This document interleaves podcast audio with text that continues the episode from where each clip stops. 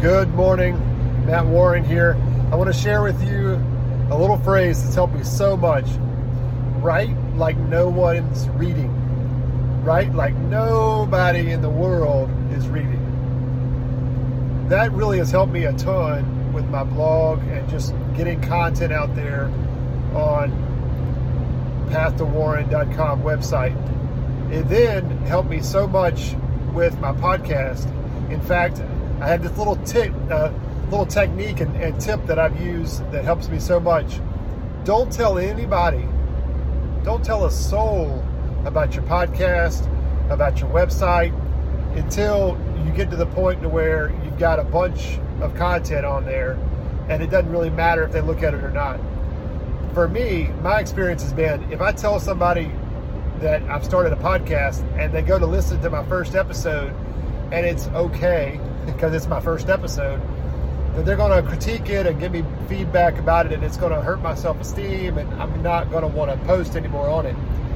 So I didn't tell anybody about my my Path to Warren podcast until I had at least like 150 or 200 episodes, and then I told one or two people.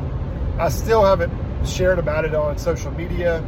I still haven't shared about it on my uh, Facebook or LinkedIn page. I don't talk about it and share it with all of my buddies. There's power in having, like, knowing that nobody's looking at it right now. there's there's definitely power in being able to write and not being worried about every grammar mistake or error or if it even makes sense or the validity of what you're talking about.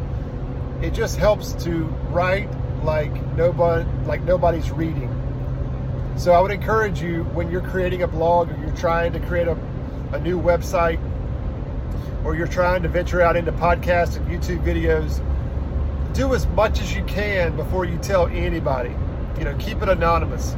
Do as much as you can. Don't share about it until you get to where you know, like right now, I've got over 300 episodes on my podcast.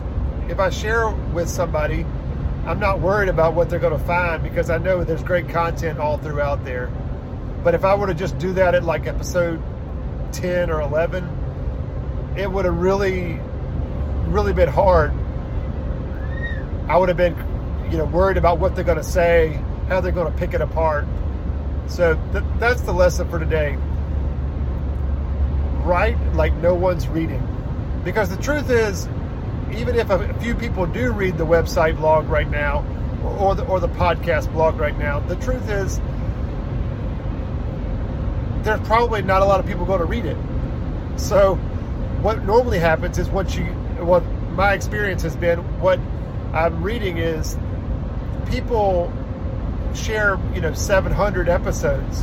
And, and then once they start to get 700 episodes, they're comfortable about how they're doing things, it's smooth, and all of a sudden one of them goes viral.